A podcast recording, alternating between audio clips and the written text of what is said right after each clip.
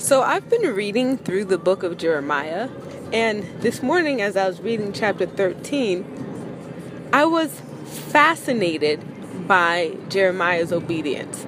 So, throughout the book, what I've been reading thus far is God has been using Jeremiah as a mouthpiece to the nation of Israel and Judah. He says, God tells Jeremiah to say this, and then he says it. Jeremiah has been obedient. But then I got to chapter 13 and it just really fascinated me because God told Jeremiah to buy a linen loincloth. And then he told him to put it on and don't wash it. Then he said to go hide it in some rocks and leave it there for a long time. And then take it out. You see, and Jeremiah did everything that God said. He did exactly what God asked. He didn't ask any questions. But what if Jeremiah asks questions? I feel as if he had every right to to say, God, what? No, it's okay. I already have I have enough loincloths at home. I'm fine. Or you want me to what?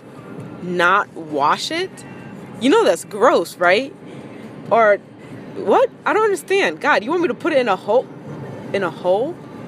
And okay, all right. And then do what? Oh, just leave, leave it there? Okay. I don't I don't understand. I don't get it. But see, to me, those are all logical questions that could be asked. But Jeremiah didn't do that. Jeremiah just did what God commanded him to do. God is searching for people who would just say yes without asking questions, who would just say, I'll do it, who are obedient. He's searching for wholehearted obedience amongst his people. He's looking for people like Abraham. God said, Abraham, I want you to pack up your stuff and move to where I'm going to tell you. Abraham could have said, God, I'm not going anywhere until you tell me where I'm going. Because who moves without knowing where they're going? But that's not what God asked. God was asking for him to trust him. God was asking for Abraham to trust him. How many of us are not obedient because we don't understand what God is asking us to do? We can't just just be obedient when we're like, oh, okay, I understand. You want me to do this. It makes sense. But what if it doesn't make sense? Jeremiah was obedient when it made sense. When God said, say this to the nation of Israel, Jeremiah was like, all right, I'll say it.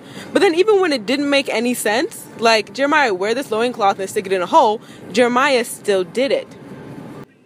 When God asks us to do something, even if it seems outrageous, that is his way of inviting us on a journey, to go on a journey with him.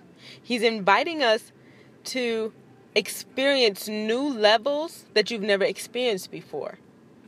If Abraham never stepped out on faith, he would never have experienced God in the way that he has.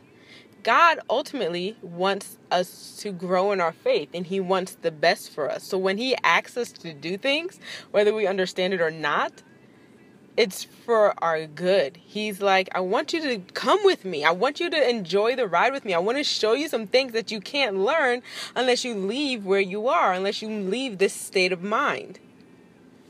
The question I pose to everybody is Will you be a person of wholehearted obedience.